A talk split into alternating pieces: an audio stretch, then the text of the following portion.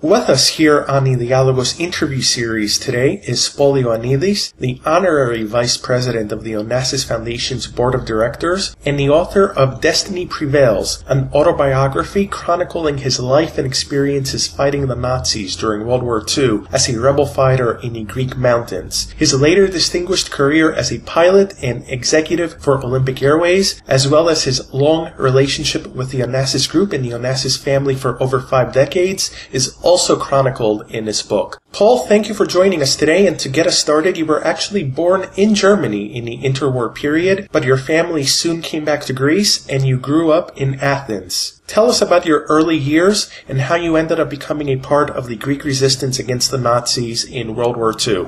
Thank you for uh, asking me to join you today. My father was born in Cyprus. He studied medicine in France and attended postgraduate studies in Berlin, where I was born. My mother died six months after I was born. I was in love with the sea ever since I could remember. I wanted to attend the Naval Academy in order to become an officer. I would not hear of anything else. By the end of 1942, seeing that the German troops were still on my home soil, I felt like I could not contain my anger and I decided that it was not time for studying, but only for fighting. So I left home to take to the mountains and joined the resistance the first days of 1943 with the Greek People's Liberation Army known as ELAS. In October of 1943, you joined Force 133, which was instrumental in a couple of decisive but not widely known operations in Greece during the war, which I believe you played a role in as well. Tell us about these operations. Uh, the first group of British paratroopers of Force 133 landed on the mountain range in Giona on October 30th, 1942. In early November, during a full moon, a second group of British paratroopers landed in an area where ELAS partisans, including their leader Aris Velouchiotis, were located. The British commando's mission was to blow up the bridge at Gorgopotamos, rendering it inaccessible, which would disrupt one of the main supply lines to Rommel's army, stopping the advance of German and Italian troops in North Africa. Aris Velouchiotis finally accepted to join them in the mission they were undertaking. The operation was finally set for midnight November 25, 1942, during which they blew up the bridge.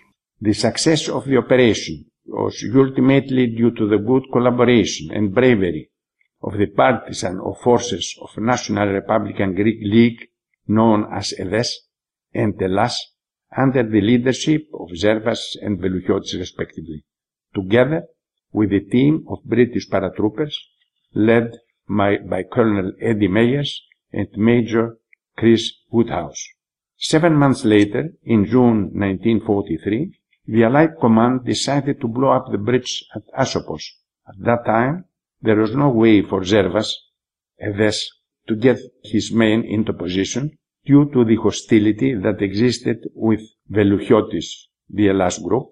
Furthermore, Velouchiotis finally refused to allow ELAS to participate in the new mission.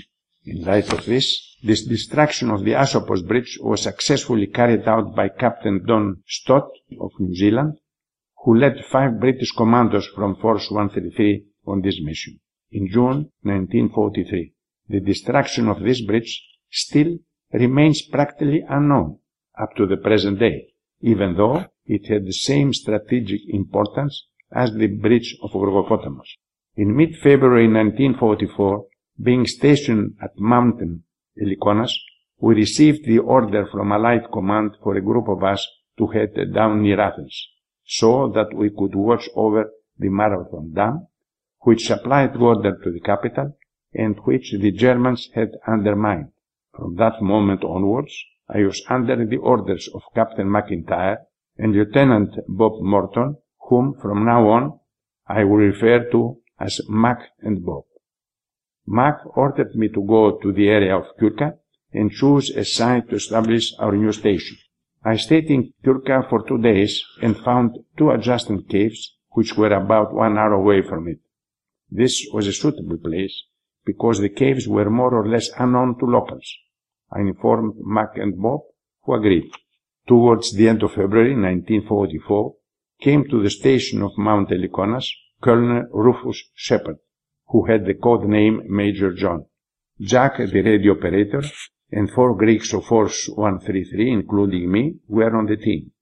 We loaded our weapons and radio transmitter onto a truck and piled firewood and bags of coal on top so that it would be discouraged the Germans to unload and search our vehicle. Before we headed out, Shepard gave me a white belt filled with gold sovereigns, which I wore around my waist. We were now 17 kilometers outside of Thebes. To our left, there were two villages perched on two hills. That is where the Germans had set up their roadblock. The German soldiers pulled us over and ordered us to go up to the village, where their commanding officer would question us. I told them that we were heading to Athens and that we were in a big rush because we had to make it there before the traffic prohibition starts. They said that one of us would stay behind with the truck. Then Shepard said to me on the sly, you stay behind in case they arrest us. You try to escape with the truck so they don't find the transmitter and the weapons. Besides, I had the bell with the golden sovereigns on me.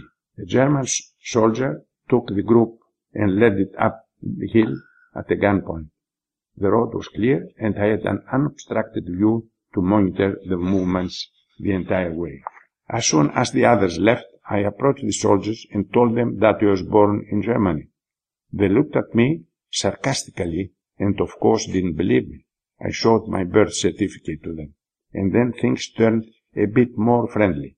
After about 40 minutes, I saw a car approaching from Thebes with two German officers. They stopped and spoke with the soldiers. I figured that they might be able to question our team and release them. So I approached them and spoke to them while also displaying my birth certificate. Could you please possibly speed up the questioning because we are going to have a problem getting into Athens? They were polite, but didn't answer me. They proceeded to the village. I didn't take my eyes off the hill, and in the event that I saw anything suspicious, I was ready to get in the car and try to escape. Not twenty minutes went by when I saw a group of people heading down. They told me that when the two German officers got up there, they asked them one or two standard questions and then they let them go. Shepard and the other British men kept silent.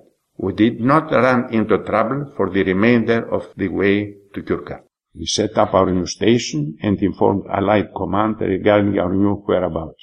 The next morning, we made it to Athens and I accompanied Shepard to Pat's home on 4 Academia Street. Pat was the code name of our liaison with Force 133. I gave him back the belt and the sovereigns and I returned to our new station which had been given the code name Heaven Station. We scouted the area very carefully and focused on finding ways to approach the Marathon Dam.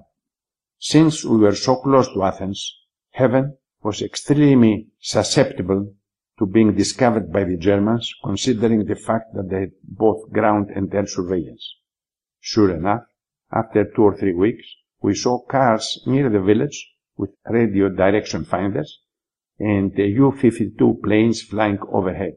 One day, sometime around the middle of April, we went to Kirka with my colleague Vasilis Remoudos at daybreak to drink some mountain tea. While we were there, a young boy came and told us, the Germans are coming up the village. We ran outside and saw a convoy of German soldiers about 50 meters away, entering the village and climbing up to its highest point.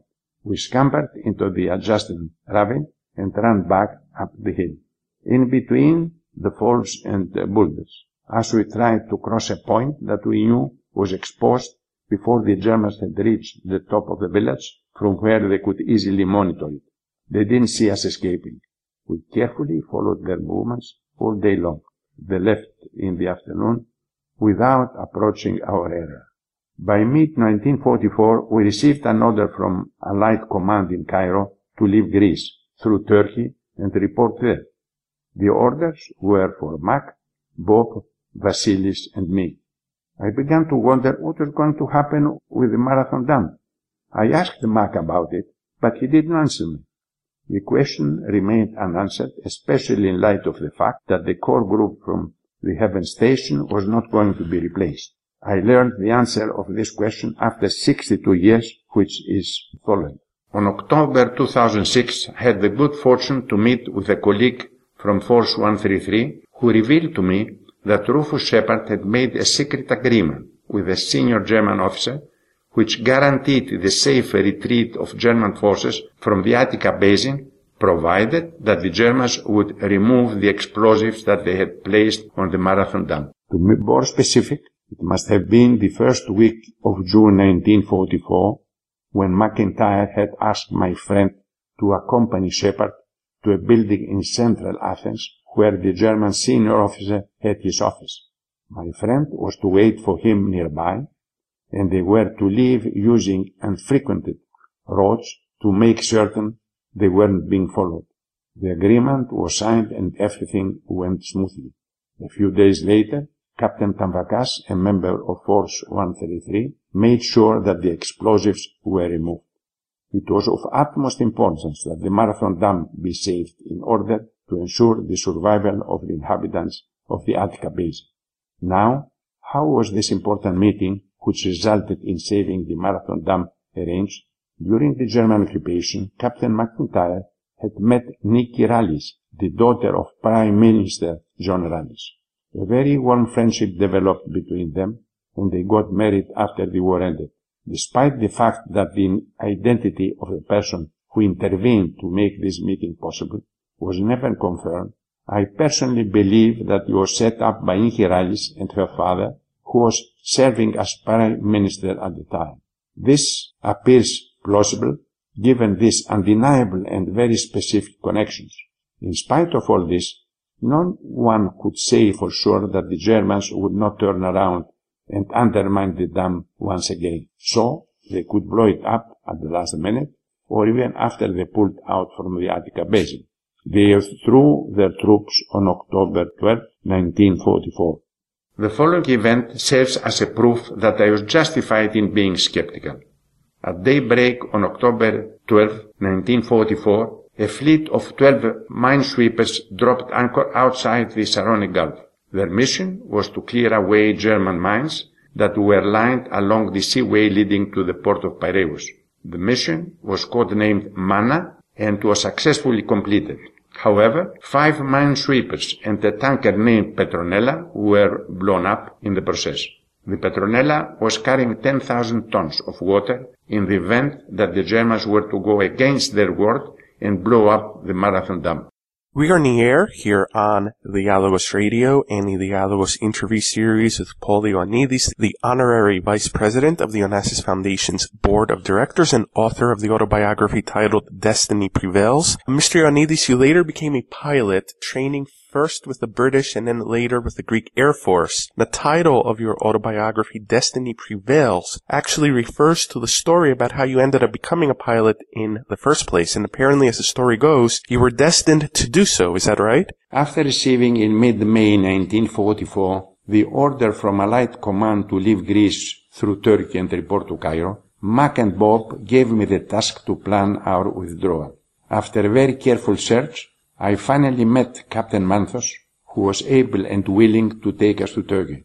We would leave the Anavissos midnight on June 15, 1944. On the morning of June 14th, the four of us left Kyrka on board a pickup truck that was making deliveries to Athens.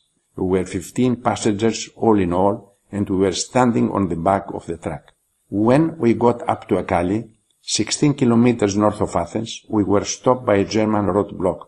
After looking at us very carefully, the commanding officer pointed to Mac, Bob, and me and ordered us to get off the truck. I couldn't believe it.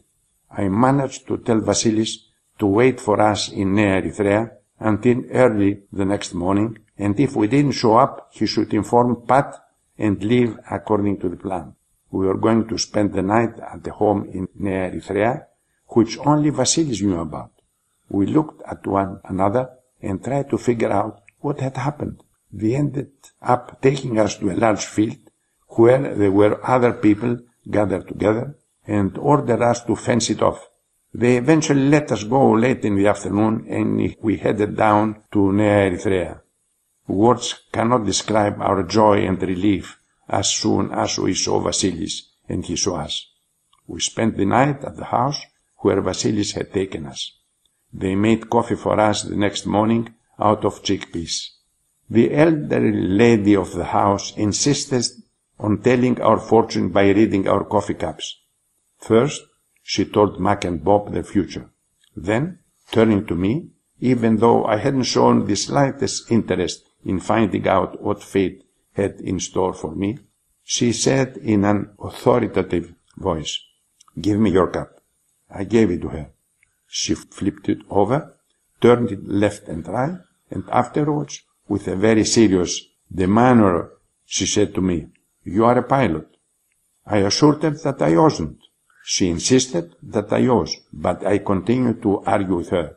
At some point, annoyed by my insistence, she said, All right, even if you are not, you are going to become one.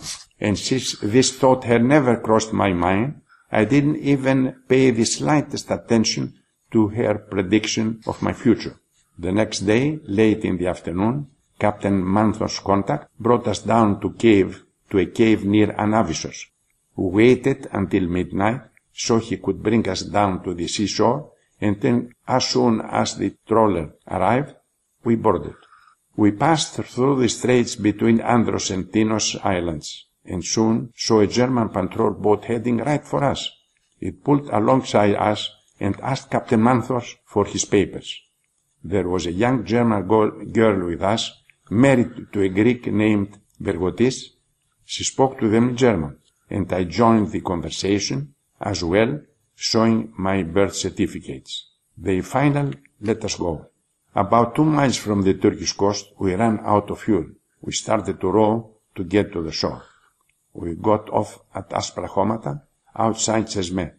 Turkish soldiers came and detained us. Mac and Bob turned around and told us, Better you don't tell anyone that you are with us. They stated that they were British and the authorities took them away. They took the rest of us to a wretched fence domicile and we were not allowed to leave. In a couple of days, we managed to speak with the British consulate in Smyrna and informed him who we were. The next day, a British diplomat brought us a travel document, which, as I understood, was like a diplomatic passport. The following morning, we boarded the train in Smyrna, where I met Konstantinos Tsatsos, the future president of Greece. I introduced myself because he knew my family. After 24 hours, we reached Aleppo, Syria. There, they took us to a refugee camp. The British picked up Vasilis and me in a small army vehicle, and after a night stop in Haifa, we arrived in Cairo the, the next day. Before we left, Konstantinos Tsatsos gave me a note to take to his brother Themistocles, who was a minister of the Greek government in exile.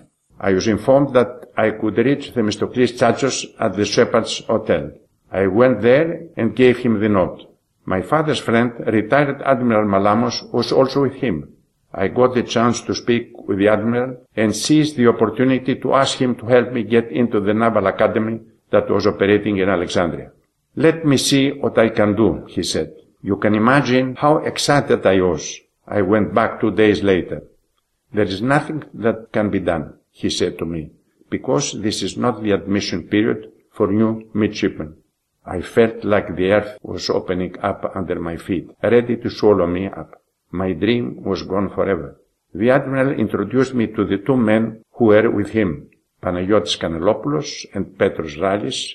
When Rallis saw how upset I had become at not being able to join the Naval Academy, he told me, Would you be interested in joining the Air Force? I was so surprised that I answered him, And what would I do in the Air Force? You would be a pilot. I didn't answer him. The Air Force was the last thing that would have ever crossed my mind. Think about it, and if you are interested, come by my office. Before saying good night, I asked Admiral Malamos who that man was and how I could contact him. That it's Petros Rallis, the Minister of the Air Force, he told me. Just then, I remembered the words of the elderly woman from Nea Erythrea who had read my coffee cup and told me annoyed by my insistence. Even if you are not a pilot, you are going to become one. Could this really be happening? I left deeply disappointed and concerned. And since I had no other option at that moment, I decided to accept Petros Rallis' offer and joined the Greek Royal Air Force on September 6, 1944. Destiny prevails.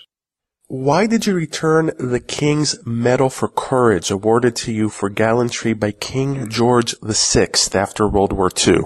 After the end of the war, I was awarded the King's Medal for Courage of the British Empire by King George VI for gallantry and a certificate of commendation issued by Field Marshal Lord Alexander.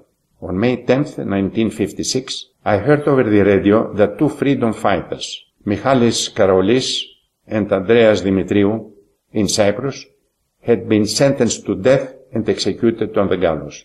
On the very same day, I returned my decorations to the British ambassador in Athens, Charles Peake, stating in my letter that the Cypriot patriots were fighting for the same ideals with me. I was honored, but they were instead executed, and I considered this decoration of no value anymore. You later became a commercial pilot during the turbulent early days of commercial aviation in Greece. Tell us about this early era and the conditions which led to Aristotle Onassis' grand entrance into the world of aviation and the formation of Olympic Airways. Greece's first private passengers airline, TAE, which stands for Technical Air Exploitation, was established in 1946. In September of that same year, the airline began making domestic flights. In 1947, the Greek government decided to give permission for the establishment and operation of another three airlines under the same rates. This decision acted as an obstacle towards the development not only of TAE, but also of the three other airlines, as the demand of the Greek market could not sustain more than one carrier. Eventually, TAE became almost bankrupt and was taken over by the state, and the other three airlines ceased operating. In 1956, Konstantinos Karamanlis, Prime Minister at the time, invited Aristotle Onassis and Stavros Niarchos to invest in Greece for the expansion of the airline transport and shipbuilding sectors. Finally, Onassis chose TAE Airline, which he renamed Olympic Airways, and Niarchos took over the shipyard of Skaramaga. Aristotle Onassis, being a visionary, was attracted by the airline. This sector was new and very challenging for him. His goal for Olympic Airways was to repeat what he had achieved with his commercial fleet of ships. That is, to cross the oceans with the Olympic rings in his ship's smokestacks. He was indeed fortunate enough to see his airline's logo fly across the five continents and earn the respect of its competitors and the appreciation of passengers. The airline's motto of operation was safety, passengers' comfort, and economy, in that order. The aircraft appearance reflected the image of Greece. The behavior of the crew had to give out an air of Greek hospitality. He was very proud for his achievement. We are speaking with Ioannidis, the honorary vice president of the Onassis Foundation's board of directors and the author of the autobiography Destiny Prevails here on the Dialogos Radio and the Dialogos interview series. Mr. Ioannidis, you eventually ended up having a very close relationship with Aristotle Onassis. Share a few words with us about your relationship with Onassis and with his family. My relation with Aristotle Onassis was based on honesty, loyalty, ability to sustain difficult situations, courage to say always my opinion frankly, and not to agree with his views just to please him. He appreciated this attitude of mine. When he made sure that whatever I was telling him made sense, it was always to the benefit of the company and had no connection with my personal aims or interests. The same was the case with Alexander and Christina. Moreover, I shared with Alexander a mutual love for flying. After her father's death, Christina realized that she could depend on me for any help and advice, which she always appreciated, but rarely followed, at least from the first moment. She had the same age with my daughter, and our relationship was along this line. Apart from that, I know that Aristotle Onassis had spoken about me to both of his children. Looking back, do you have one memory or story that stands out to you from your years with Aristotle Onassis? Yes, Michael. Since 1968, I was the Flight Operations Director and Chief Pilot of Olympic Airways. In late April 1971, Onassis called me to come to his house the following day. I went and waited for him in the living room with Kostas Konialidis, who was his cousin and the managing director of the airline. Onassis joined us shortly after. He then told me that due to some problems, he had to change the director general of the airline. Without beating around the bush, he added, I want you to be the director general.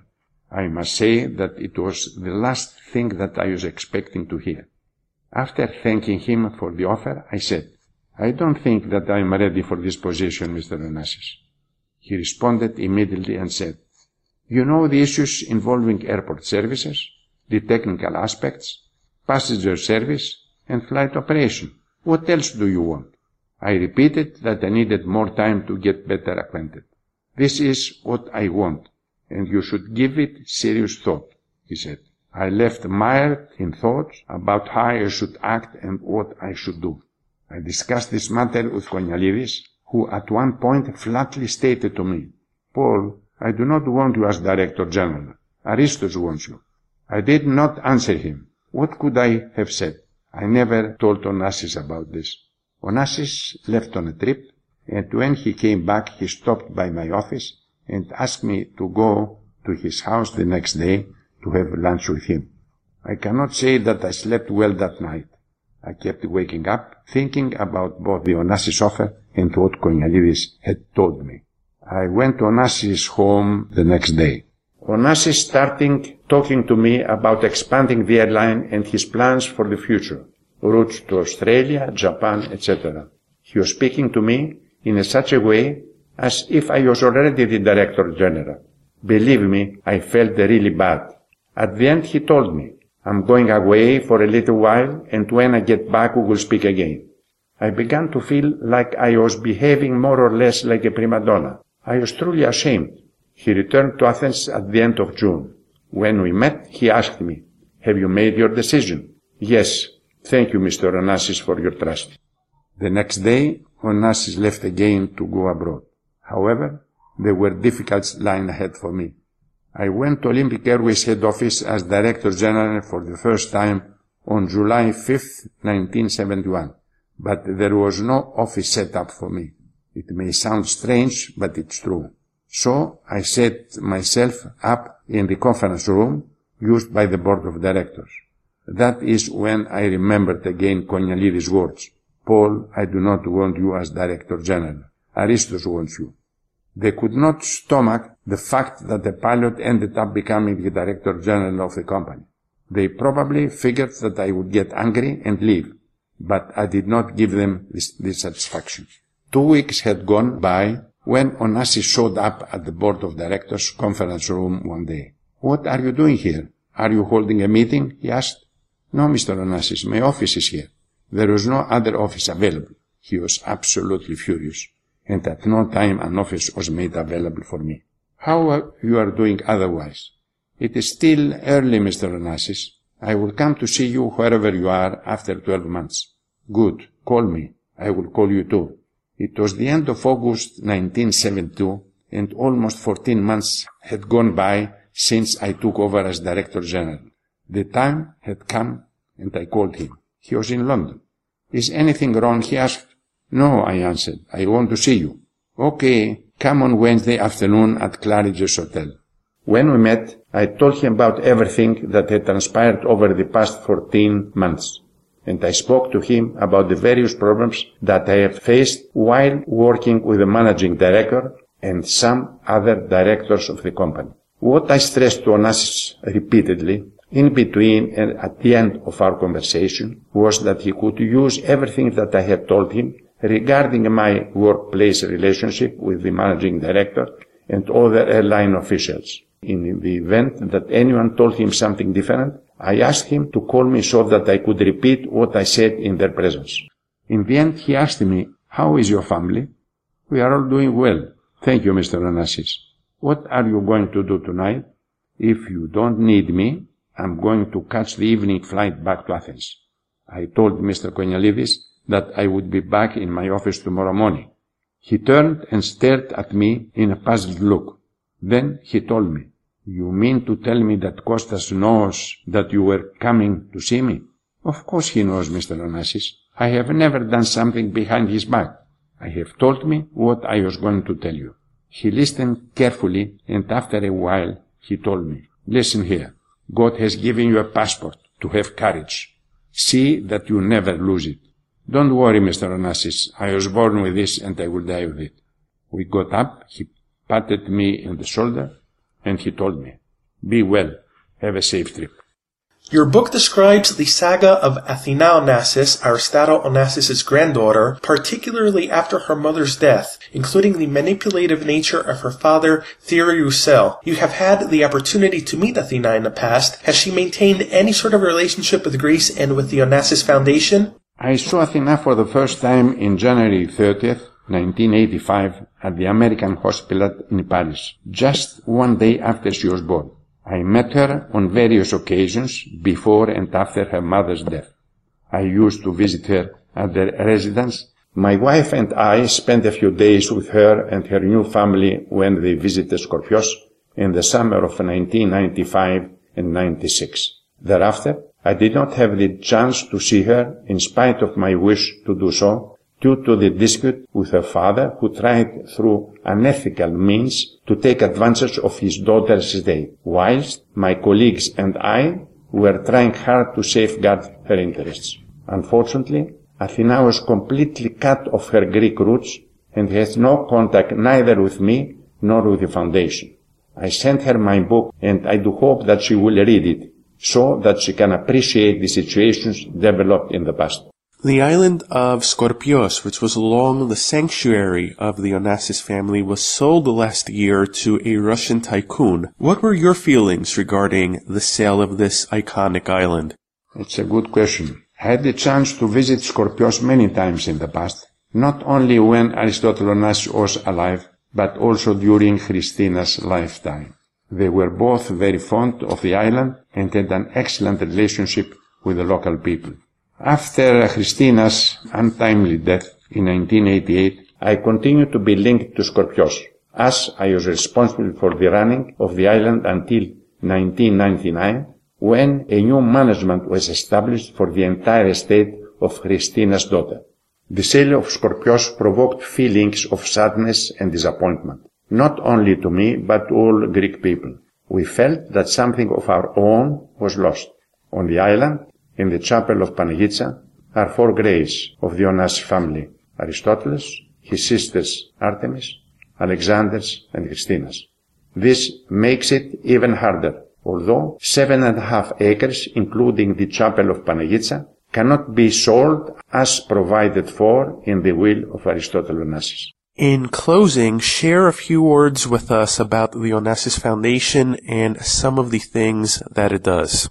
The Alexander S. Onassis Public Benefit Foundation activities are multifarious, focused on very important areas such as health, culture, education, environment, and social solidarity. The foundation donated to the Greek state in 1992 the model Onassis Cardiac Surgery Center. The 127-bed capacity is the first hospital in Greece fully certified in the departments of adult and pediatric heart surgery and cardiology, the only certified hospital in Greece for heart and lung transplantation, maintaining high survival rates internationally. It also supports financially organizations such, such as ELPIDA for the establishment of Cancer Hospital for Children and the Hellenic Society for Disabled Children called ELEPAP. The foundation created the Onassis Cultural Center in Athens, totally dedicated to arts and letters, hosting theater, dance, music, art exhibition and visual art events. Furthermore, its mission is to promote contemporary culture and to educate children and people of all ages through lifetime learning. The foundation awards scholarships to Greeks for postgraduate studies in Greece and abroad and to non-Greeks for research and postgraduate studies in Greece. Until 2013, approximately 5,150 scholarships have been awarded to Greeks and 825 to foreigners. The foundation disseminates Greek civilization and all over the world and more particularly to the United States, Canada and South America through the affiliate foundation headquarters at the Olympic Tower in New York. The Alexander S. Onassis Foundation will keep the name of Aristotle Onassis alive forever. Mr. Ioannidis, thank you very much for taking the time to speak with us today and for sharing all of your memories and experiences with us here on the Dialogos Radio and the Dialogos interview series. And for our listeners who are interested, we'll mention here that Mr. Ioannidis' book is available as a hard copy on Amazon.com and in Barnes & Noble, and it is also available as a Kindle ebook. Mr. Ioannidis, thank you once again. Michael, I thank you as well. It was pleasure and honor for me to participate in your radio program. Mr. Ioannidis' book is available as a hard copy on Amazon.com and in Barnes & Noble, and it is also available as a Kindle ebook.